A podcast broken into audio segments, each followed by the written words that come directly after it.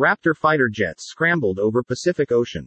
3 U.S. F-22 Raptor jets were deployed yesterday, Sunday, June 13, 2021, over the Pacific Ocean.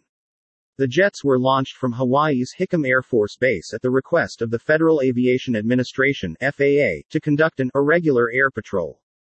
It is unknown if an aircraft may have needed assistance over the Pacific Ocean or if it was commercial, passenger, or military. An FAA spokesperson would not elaborate on why the fighter jets were launched. There have been no reports about any commercial flights needing help on Sunday that were headed to Hawaii. Initially, 2 Raptors were launched by the Indo-Pacific Command at Camp H.M. Smith to its subordinate command, Pacific Air Forces, 154th Fighter Wing, from Hickam on the island of Oahu at around 4 p.m., followed by a 3rd Raptor about an hour later.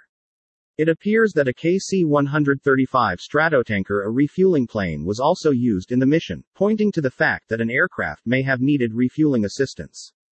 The issue, which no agency, airline, or military representative has explained, was resolved and the 3 Raptors and the KC-125 Stratotanker returned back to Hickam. When questioned, FAA spokesman Ian Gregor only stated, "We have a close working relationship with the military.